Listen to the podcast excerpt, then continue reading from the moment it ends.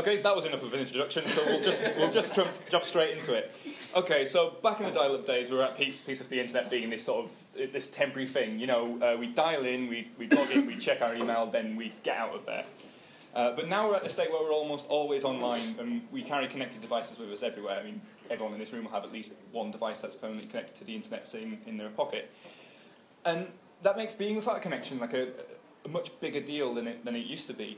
I don't know if anyone's been abroad recently and had to data roam, when, when, I, when I go data roaming, I feel like I'm a gambling addict. I, I know that every time I connect, I'm hemorrhaging money, but I can't help myself. My, my phone makes this little sort of beeping noise whenever I, whenever I data roam as a kind of warning, but I don't really need it because I can almost hear the champagne corks going off in the T-Mobile office. You know, every megabyte I download there, thinking about the new cars they're going to buy with it. I'm, I'm disgusted by my own dependency on data. Um, when I was at work in my previous company, actually, uh, the team, I needed to take a dump, which is a thing I do. And there are five, five cubicles to choose from. Unfortunately, very much as it is here, uh, unfortunately, the first four cubicles were occupied at this particular time, and that's usually okay because I tend to only use one toilet at a time unless it's some kind of extreme circumstance. But I knew from previous experience that the office Wi Fi only covered the first four cubicles. And mobile data didn't work in there either. And I kind of, I, I thought for a moment, uh, no, I find this totally unacceptable now. And I turned around and went back to my desk and I waited until later. And that's when I realised I've become a person who now requires an internet connection to take a shit. what can we do to fix this? Well, we can't create data out of nowhere. We can't fix this completely, but we can make our sites work offline with pre-downloaded data, and we can let users use that pre-downloaded data in, in new ways. So, someone you were asking earlier about, you know, we've got HTTP caching that's been in the browsers for a long, long time. Uh, but neither the user of the website or the developer of the website have enough control over that cache to create a, a reliable offline experience. There's no contract there that the browser can get rid of one or more files as part of your website without telling you and you end up with this sort of half state where things don't work. And Google weren't happy with this, and they created local server as part of Google Gears. And that lets you create stores of data, feed against URLs, and that will be available to you offline. And as you can see, that's not around anymore. Uh, it's no longer active because most of the ideas were taken on by the web applications group. The offline stuff specifically was reimagined as uh, offline web applications, and therein lies the application cache, which is the kind of anti-hero of this talk. Now, the application cache is a bit like a candidate from The Apprentice. Now, I quite like Alan Sugar. He may look like a shaved hedgehog who's suffering from ingrowing spines, but I don't know if you've seen the US version, but it gives you a new respect for, for Alan Sugar. Um, in the US, they have this man, they've got Donald Trump, whose hair looks like a cloud of piss that's come on top of his head, uh, on top of this kind of ragged sex doll of a man, you know, especially in this photo. But the, the, the, application cache is more like one of the candidates, one of these guys. This is uh, this year's lot. When they're interviewed, they're incredibly confident. They're you know, they're incredibly uh, good at selling themselves. They'll turn to the camera, look it straight in the lens, and they'll say, "I can turn your offline experience from sucks ass to success." and it's really easy. Just one file and boshes, it works. But when they're given the task, they'll, they'll desperately try and take over the whole operation, trample over everything else, uh, just to try and get themselves noticed. The job will get done, in a manner of speaking, but you're left with this big, horrible, loud business douchebag at the centre of it all. And it, you have to be very careful to hide that douchebag from the end user. And we're going to look at how you would go about doing that. How you would use application cache, it kind of depends on, on what kind of site it is. And the two extremes we're going to look at uh, are sites that tend towards doing stuff with content and sites that tend towards finding uh, content. So examples of get stuff sites, things like Wikipedia, uh, National Rail site, YouTube, Twitter. These sites, they tend to have lots and lots of content, and as a user, you find the content and then you look at the content. The heavy lifting tends to be done on the server, and they have they should have lots of URLs that are meaningful. You know, Twitter's not so great at that, but that's that's what they should do. Do stuff sites, things like Google Docs, uh, linters and validators, games, um, online IDEs they tend to have quite a small amount, relatively small amount of content themselves, but you can do a lot with that content or create your own content. Heavy lifting tends to be done on the client, or could be done on the client, uh, and they tend to have quite few URLs. This is the main case that application cache was designed for, but the application spec is a bit like an onion in that it has many layers and it can reduce a grown developer to tears if you're forced to peel through them, as I was. So how would you go offli about offlining a uh, do stuff site? Now I realise there that I've just taken the word offline and verbified it, uh, in fact, I just took the word verb and verbified it. And unfortunately, there isn't a good verb for making something work offline, so I've taken a few verbal shortcuts. And I'm told it's best to explain things using your own words, and these arms aren't even in the dictionary, so extra points for me, I think. We're going to look at offlinerizing SpriteCow. and, uh, I don't know if you've seen Sprite. I don't make a lot of useful stuff. This is the only useful thing I ever made. Um, but it's, it's, I'll give you a quick demo. You, we're going to load an example.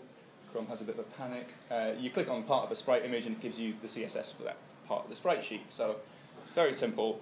One HTML page, all the processing is client side. All the server does is just serve the assets. And this is a live demo running inside Chrome. And as you might expect, if I were to cut the connection and if I refresh the page, everything fails, as you might expect. And that's a shame because it would be nice to be able to use something like this on, on the train or on the plane or whatever. So let's go about fixing that. To make the site work offline, we take our HTML elements, we point it at a manifest like this, and fortunately the manifest file isn't XML. We've got over that whole thing. Unfortunately, it's like a custom-baked format that they came up with. It starts with cache manifest in big capital letters, which is a bit of a warning sign, really, because that's quite a douchebag thing to do to shout your own name right at the start. but, but, after that, just list the just list all the files that you're going to use: your CSS, your JavaScript, your assets used by the uh, those two files as well. All of these are relative to the application cache file itself. But you can also include absolute URLs. The, the only rule is you can't cross the schemes. If your site's HTTPS, all of these need to be on HTTPS as well. You'll uh, notice that the HTML page isn't listed itself here. That's because any, any page that points to a manifest is implicitly cached. It automatically becomes part of the cache. And you need to make sure that you serve that with content type text slash cache manifest.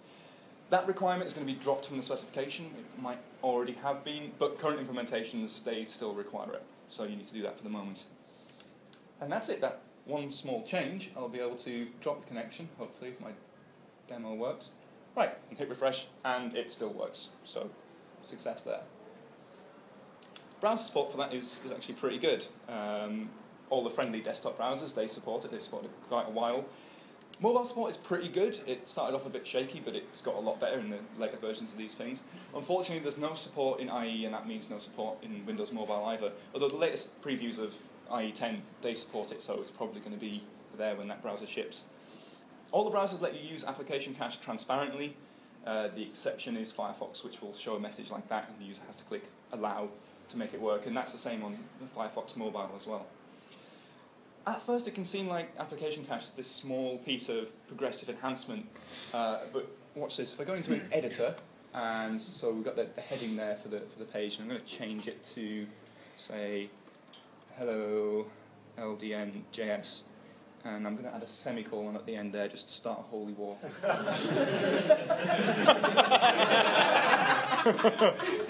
and if I refresh the page, nothing's, nothing's happening, that, that header's not changing. The behavior of the site has significantly changed just from us adding that manifest this is the first piece of douchebaggery that we're going to look at. The application cache completely takes over. I'm going to try and sum up what we've seen so far. So the first time you look at a page, it's loaded normally, and then if the page is HTML and it has a manifest, the manifest is downloaded. And then all the files that form part of that manifest, they're downloaded, and if they all download fine, then they form a cache. If any of those files, 404s, 500s, DNS error, any of those things, the whole cache will fail. None of those files will go into a cache. And I've seen that described as a, a gotcha, but no, this is actually a really good thing. This is what makes it better than the normal HTTP cache, because we have this, we can now rely on the cache files being all there or all not there, and, and that's, that's much better. Subsequent requests to your page, they may go differently.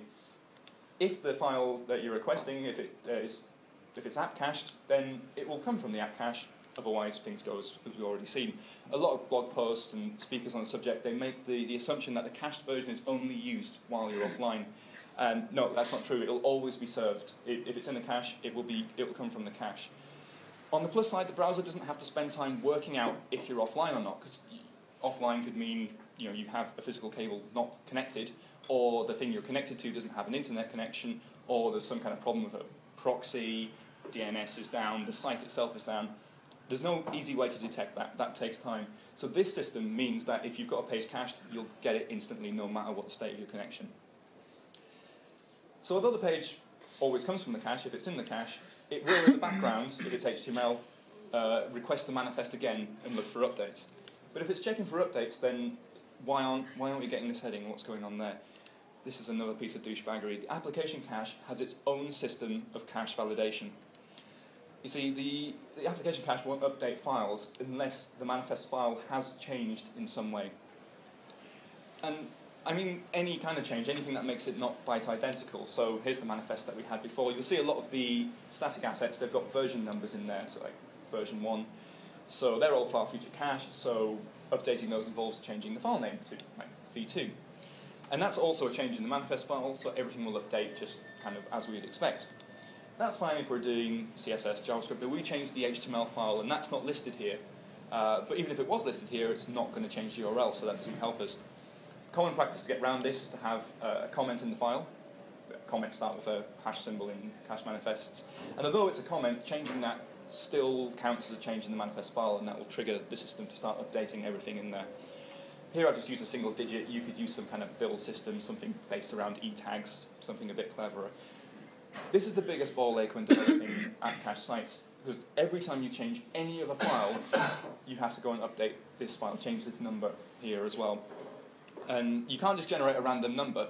When a cache is updated, it requests a manifest, and it downloads all the, the files in it, and then it requests the manifest again. And if there's been a change halfway through its update, it won't let the cache settle, it'll fail. The reason for this is it might think that it downloaded the first two files from the previous version and the last three files from the later version. It's kind of quite a clever thing to do. It, it, it will avoid that situation, but it means you, you know, if your manifest is updating too frequently, your cache won't work, it won't save, it will keep retrying. Another thing is there's the pure uh, cache heuristics. The byte for byte manifest jack, that's additional to normal HTTP caching. The, the normal HTTP caching is still sitting underneath. And you shouldn't be using the application cache as a replacement for caching. You should only be using it to make something work offline. And that might seem obvious, but this is what catches pretty much everyone out. Caught me out when I first started playing with application cache because you'll, you know, set everything up correctly. You'll update a file. You'll update the manifest as well, but you'll still you'll see no changes. And quite often that's because people are just noodling around on their local Apache server and they, they're not serving any kind of cache headers. Now, with HTTP cache, you know, we can, HTTP 1.1 cache instructions, we can do, we can say a lot of stuff. Even at a basic level, we can say, don't cache this file, or come and check with the server, it might have changed, or assume this version is going to be the same for a year. Without one of these, the application cache, it goes to the networking layer in the browser and say, hey, could, could you update this file? And the networking layer goes, oh, this file doesn't have any caching instructions. How should I update it? Oh yeah, however the fuck I want. And it'll quite often do the thing that means the less effort to itself because it wants to be as fast as possible. And quite often it will just hand the file back and go, it's probably okay.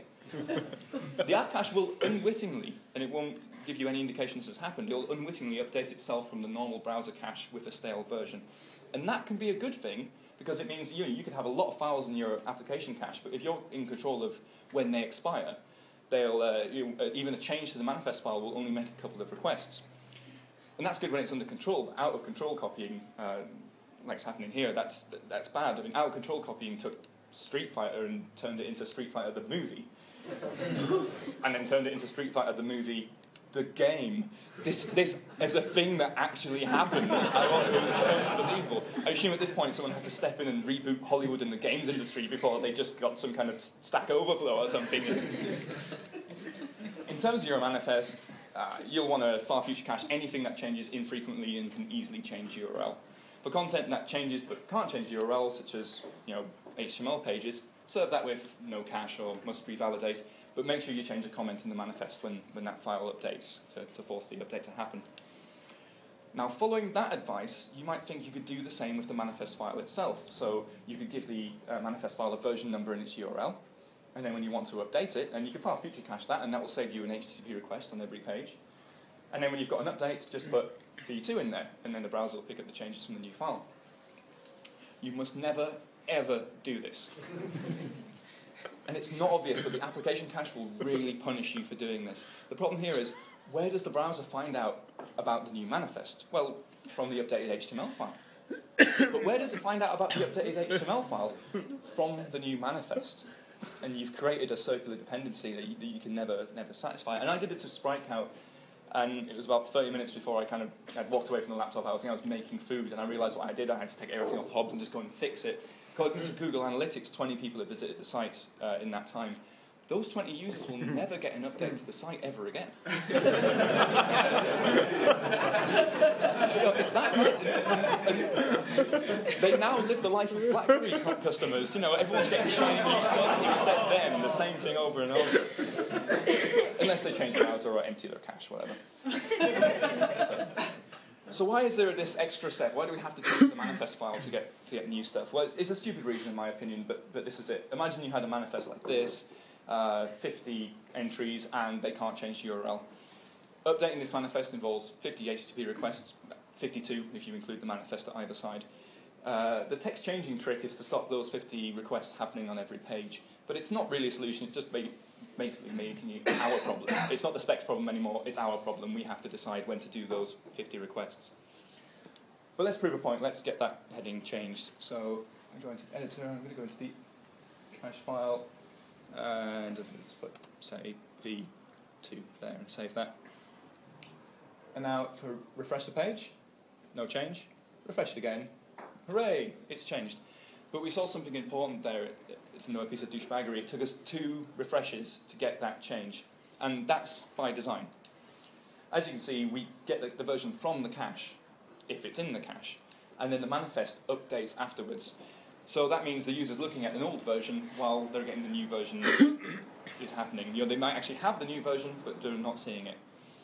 You could try and deal with this with JavaScript. There's an event called update ready, and that's fired on the application cache objects when uh, the browser has detected a change to the manifest file, and it's successfully fetched all the files within and created a cache out of them. At this point, you can call swap cache, and what that does is that starts using the new cache immediately. But at that point, the horse has already bolted. You know, you've had all the requests have happened that built the page. It'll only be things like XHR and or maybe images that you would insert into the DOM later on that will be used by the, the new cache. And you've got this sort of odd situation where some things are from the new cache, some things are from the old cache. It's really odd that this made it into the spec over some glaring omissions because there's very few use cases for swap cache. If you find yourself using it, you, you might be doing it wrong. you could reload the page, just force a reload, and that would mean the user seeing the new version of the page, but that's a really bad interaction. I mean, imagine you're on Gmail, you're halfway through composing an email, and then the page just refreshes on itself because there's an, an update.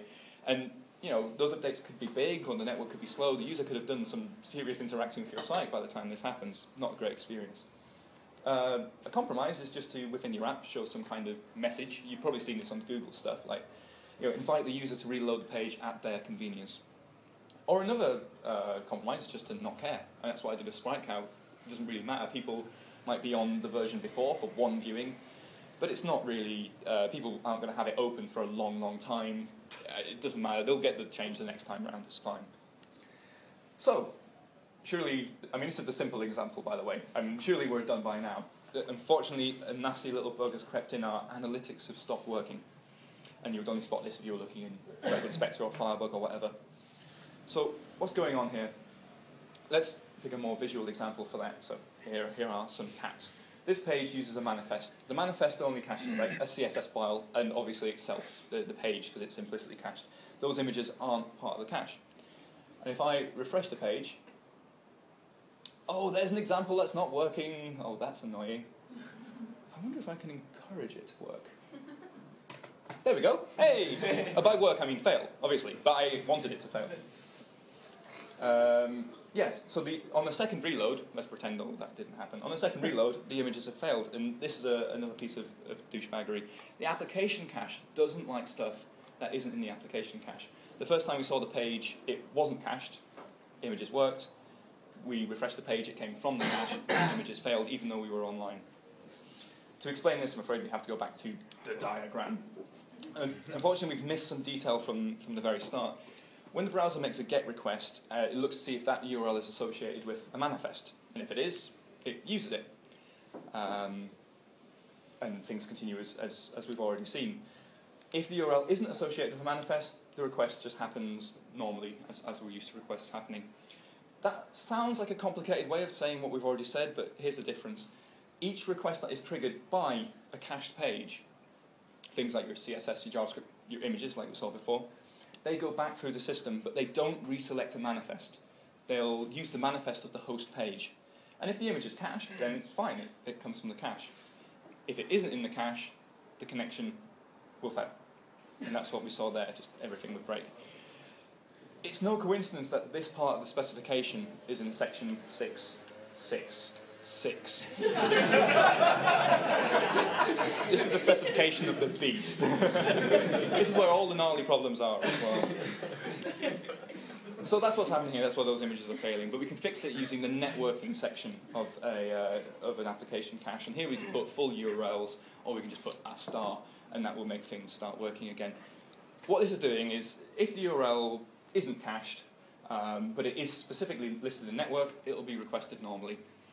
Otherwise, if star is in network, then the file will be requested normally, otherwise it will fail. And so those files won't work when you're offline, they're not cached, but they will work while you're online. So you need to make sure your online-only stuff, such as analytics, that they're covered by one of these two cases in the networking section. Well, that's it. That, that is actually it for the simple example. Um, and I think it was at this point that I wanted to lock myself in a bathroom until the internet had gone away. in the end cubicle at the team where I know it can't get me. but let's look a little bit deeper. Let's peel the app cache onion a little bit further. Let's look at offline refining a get stuff site. now, I'm going to use m.lanyrd.com as an example because that's what I built that made me find out about all of this stuff. And it's a good piece of gratuitous promotion as well. Now, don't have a connection, so that page isn't working, but it proves that it works offline, in a way. We'll see more of it working in a second. It lets you look up sort of future conferences and things. You can get information about ones you're tracking and attending. Uh, you can see information about a particular conference. I don't have that one cached. Should have connected to the internet, never mind. Having this stuff work offline would be uh, great, but there's far too much data to save everything. It's the same, same with the FT, right? There's, there's, there's too much there. But user tends to be only interested in a subset of the data how can we make a site like this work offline? Mark Pilgrim's Dive into HTML5, they had a, a it was a decent section on, on app cache there, and they had a, a he had a different, uh, an interesting theory on how you might create an offline version of Wikipedia. So that, that could apply to Lanyrd, so let's have a look at that. So if Linerize Wikipedia, it worked by, on every page, pointing a manifest. And the manifest would just have CSS, JavaScript, imagery, just stuff that we've seen so far. But because every page that points at a manifest is implicitly cached, as you sort of get yourself lost in the Wikipedia labyrinth, more and more of the site is becoming available to you offline. And that will be, any page you visit should be available to you uh, when you don't have a connection. And it's really simple. It doesn't even require JavaScript, such a simple solution, but it's also just not good enough at all. Because there's no indication of which pages are going to be available to the user once they go offline. One of the major oversights in specification, there's nothing in JavaScript we can use to query a page and just say, are you available offline? Have you cached? You can't just go to the cache and say, tell me what's inside the cache. It's not there. Um, obviously, you could download your manifest and parse the manifest and find out what's there, but that doesn't work for implicitly cached items, like in, in this example. And it's near impossible to manage these updates as well, because those cache pages, they'll only update you know, when the manifest file changes. We saw that before. So when would we update the manifest? When would we change that comment? Every time a page on Wikipedia changes? That's, that's ridiculous. That's going to be far too, far too frequent. And those updates are going to be really, really heavy. Imagine you looked at 100 pages on Wikipedia. You change that manifest file, and it's going to change frequently. That's 100 HTTP requests there just for the just for the HTML pages themselves, and then they don't have far future caching, so they're all going to download. It's, and that number's only going to get bigger and bigger, and there's no way we can remove certain items from that. Eventually, it will hit the, the limits that we saw before, and everything will fail, and there's nothing we can do about it. So ideally, we want to show up-to-date content while the users online, avoid showing them stale data, and control which content is, is cached and defer some of that control to the user, either in the way of like sort of read later, save offline buttons, something like that, something that they know uh, they've, you know, they've, they'll get that offline later on. They can control what they what they keep later. I mean, we need to be able to indicate which of that content is available offline, make sure the user knows what they can get without connection. I really wanted to use JavaScript and application caches enhancements uh, because this is the way it should be done. And I, I don't understand this idea of rules being different on mobile. All of a sudden, you know, we're on the mobile now. We can we'll require JavaScript. We won't use progressive enhancement. We'll have our own layer of everything, even though it's already in the browser. It's, it was a bad idea in 2001. I think it's a bad idea now. Do stuff sites such as SpriteCow, um, they require JavaScript because you couldn't really do that just on the server, or it'd be ridiculous to try. Find stuff sites shouldn't, and look at the Twitter site is the the prime example of a site gone wrong. You know, uh, all it is is 140 characters. Yet, you know, you hit a URL for one entry in Twitter, and you go, you, you're redirected to one page. It downloads about a megabyte of JavaScript, and then it downloads some JSON, and you finally get. It's not the right way of doing it. And we want to set all that up with a single view to any page on the site. The browser should pick up the manifest, all the required files from, from any page. And we can't tell people go to slash offline for the offline stuff. But the application cache makes this really, really difficult. When I was a kid, uh, we had a, a sandpit in, in our garden, and I'd go there to you know build stuff, to play. It was a really kind of it was creative outlet for me. However, the family cats also used the sandpit for a different, completely different kind of outlet. Turns out you can't make sandcastles out of cat shit. but I made some stunning cat shit castles. but fast forward 20 years, and, and, here I am again, someone, someone's shitting in my sandbox. This time it's the application cache.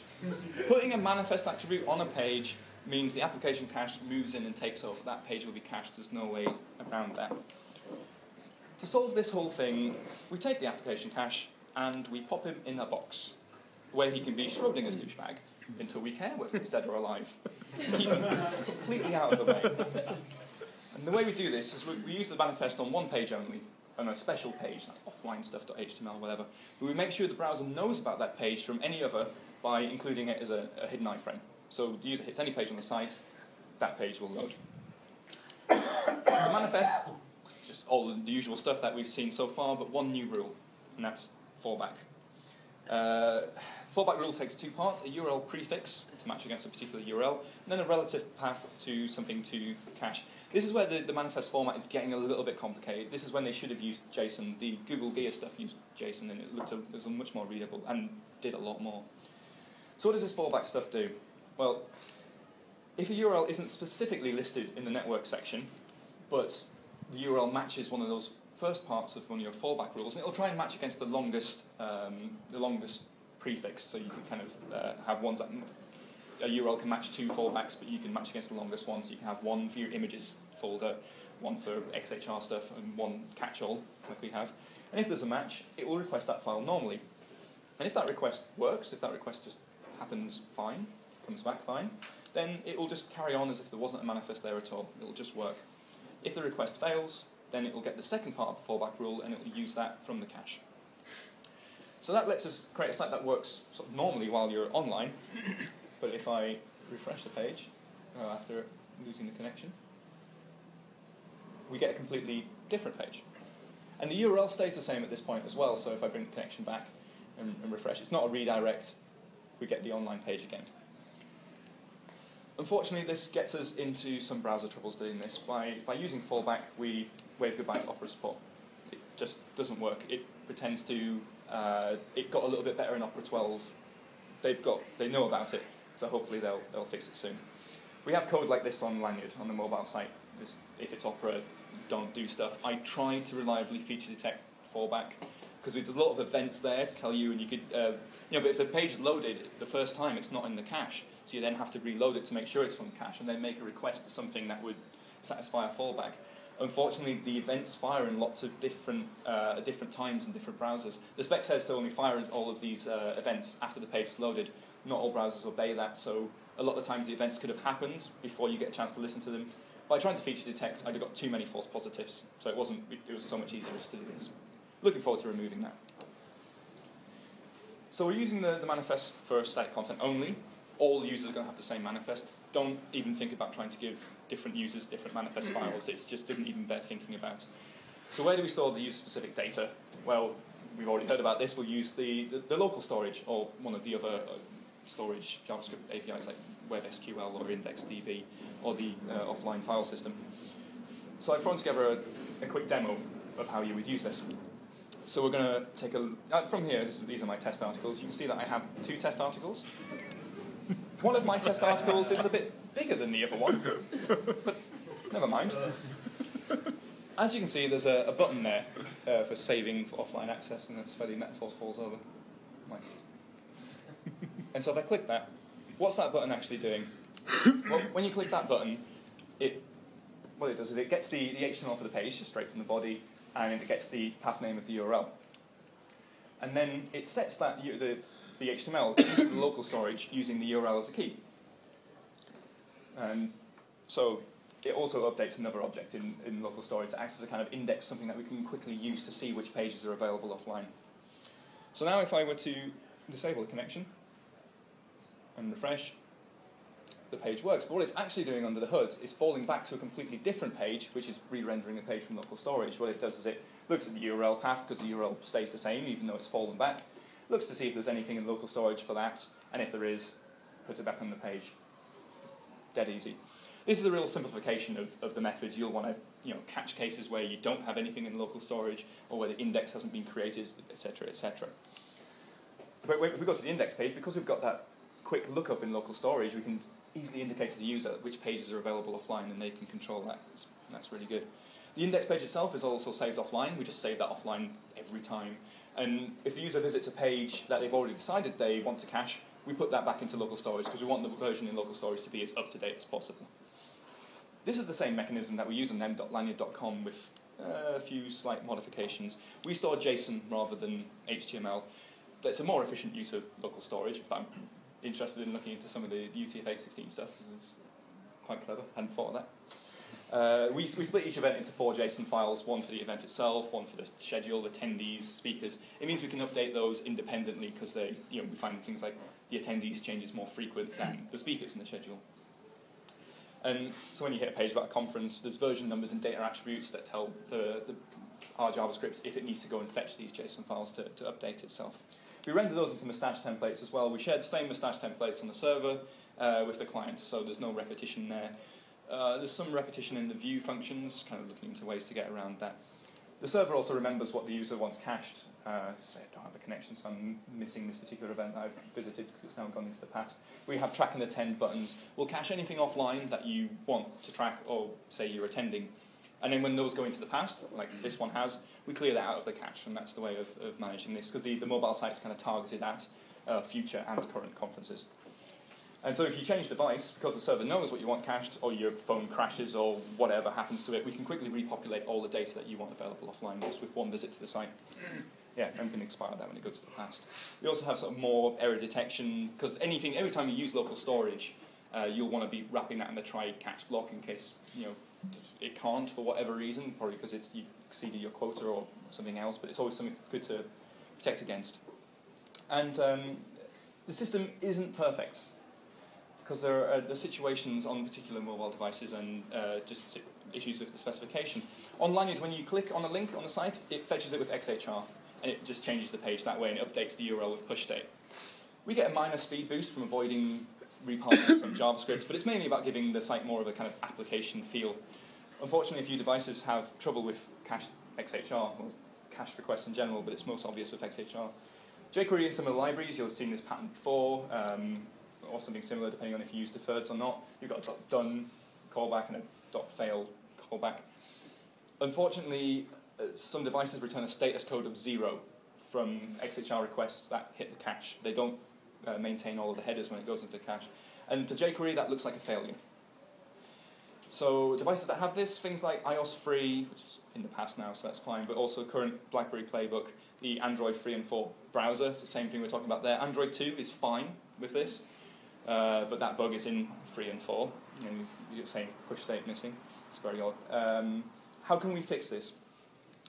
So we fix this by running a callback no matter what, no matter how the request comes back if the status text is abort, and that's something jQuery sets internally if uh, you, you abort the request, then we exit early because we know yeah, that's definitely a failure.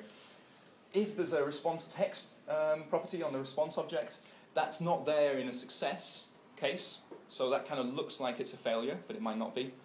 but then we look to see if the status code is, is less than 400, and if it is, we assume that's actually okay, because the response text is still there, it's just the status code is wrong. So we, we recover from that. Uh, and that, yeah, that solves the BlackBerry problem and the old Android problem. And otherwise, yes, that is an error, we deal with it. And then we do, you know, this is a success case. They might not have gone through any of this. That browser bug is, uh, it's a browser bug rather than a specification issue, but the specification has some ways to make our life more painful as well. Uh, in page requests, they, they go wonky again. Anything that is a, a delayed request, you'll find especially annoying, and that's mostly XHR. So earlier we found out that um, any page, any request triggered by the HTML page from a, a, cache page, that goes back through the cache system. It will always use the cache. Things you know, images, CSS, JavaScript, will retrieve according to the, the host page. However, if your page was requested normally from like you used fallback or used network or wasn't cached, then all in-page requests will also be requested normally. App cache won't take any part of it. So if a user looks at a page while they're offline, uh, or in fact when they look at a page when they're online, but then later go offline, like they're driving through a tunnel or whatever, new connections will fail. Even to files that you have in your cache, they will still fail. Lanyrd gets around this by if, if one of our XHR requests fail, uh, we just change window.location to whatever the request was, and that will just you know, throw everything back up to the start of the diagram, and it will come from the cache. Another drawback to this method is uh, the fallback technique gives us problems with error feedback. So you might have seen before I snuck in some uh, small print. When fallback's used, it's only used if the initial request fails, but what constitutes a failure? A failure is a general networking error, DNS, whatever, an HTTP response code with starting 4 or 5, 4 or 4 is 500, or a redirect to another domain. And that can seem really odd at first. I mean, when I first read that, I was like, redirect to another domain, why is, why is that treated as a failure? It's to cater for these, these uh, captive portals. You know, you're on some kind of Wi-Fi and it wants you to pay for it, so it'll redirect you to another domain, asking for your credit card details. However, that clause means you can't do server redirects legitimately. If you do a server redirect to Twitter or Facebook for authentication, um, application cache will see that as a failure. You won't be allowed to do that. You'll need to provide a login link for the user to click. That will actually take them to the other page. Unfortunately as well, when a fallback is used, one of these things, or any of these things, we're not told why. There's nothing in the API that will tell us which one of these things happened. And that means we've got quite vague error messages because we don't really know why we've got to this page. Uh, but that's it really. Uh, that's, we've covered most of the gotchas, and it's turned what was a very simple diagram at the start into a big, horrible Christmas tree, I guess. the point I tried to make in the last 40 minutes uh, is the application cache is a douchebag. As, as part of my personal therapy at, at work, I have a set of post-it notes, and I have one. I've got one for each browser, and the theory is I can draw a little cock against whichever browser has made my day particularly unpleasant. But I had to create a separate one for the application cache, and it very quickly became riddled But the app cache is actually extremely useful. It can do stuff no other feature can, and so we need to be able to, to learn to work with that and work past all of the flaws. His mere presence on the site will completely change the behavior of the site. It's not progressive enhancement at all. You have to build your whole site around it, which is fine with things like SpriteCow. Otherwise, you need to look to sandbox the, uh, the application cache, use the iframe trick, make it so there's only one page that the application cache is fully in control with. Use the application cache for static files, and then use local storage or something similar for, um, for anything that's optional. There's they'll soon will have this uh, offline file system uh, where we'll just be able to completely control what goes in there and what goes out, and we'll end up only having to have a very, very simple application cache just for the first connection, and then JavaScript will have full control over what's, uh, what's available offline. We won't have to use uh, application, uh, we won't have to use local storage or IndexedDB. We'll have an actual file system to play with, or what looks to us like a file system. And that's it, really. Um, you can email me, tweet me. I've got the uh, demos and stuff on GitHub, so you can have a look through those. There's a couple of tests I wasn't able to cover, so they're on there as well. The slides, that's the JS URL, which you can guess the last place I gave this talk.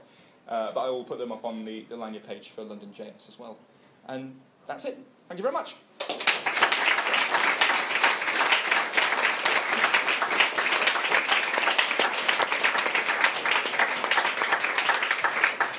Any questions?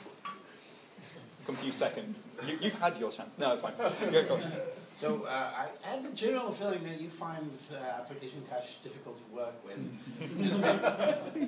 uh, have there been any? Have there been any any any any procedures? Any? Uh, has there been any attempt to rectify the spec? Has there been any fix all these problems? They, they have a ticket open for the Lanyrd case, not not because of Lanyrd, although I've, I've chimed in with the exact the, the workaround that I've uh, mentioned here, the iframe trick, how we had to kind of you know, they came up with this spec to do this, and we had to completely twist it and bend it just to do what we wanted. So they knew about it, and they're bouncing some ideas around. I imagine what we'll, what we'll see is either the cache manifest getting a lot more complicated with a lot more rules, and that'll be when we should have used um, should used JSON for it, or they'll use something completely different, and that's what I imagine we'll get.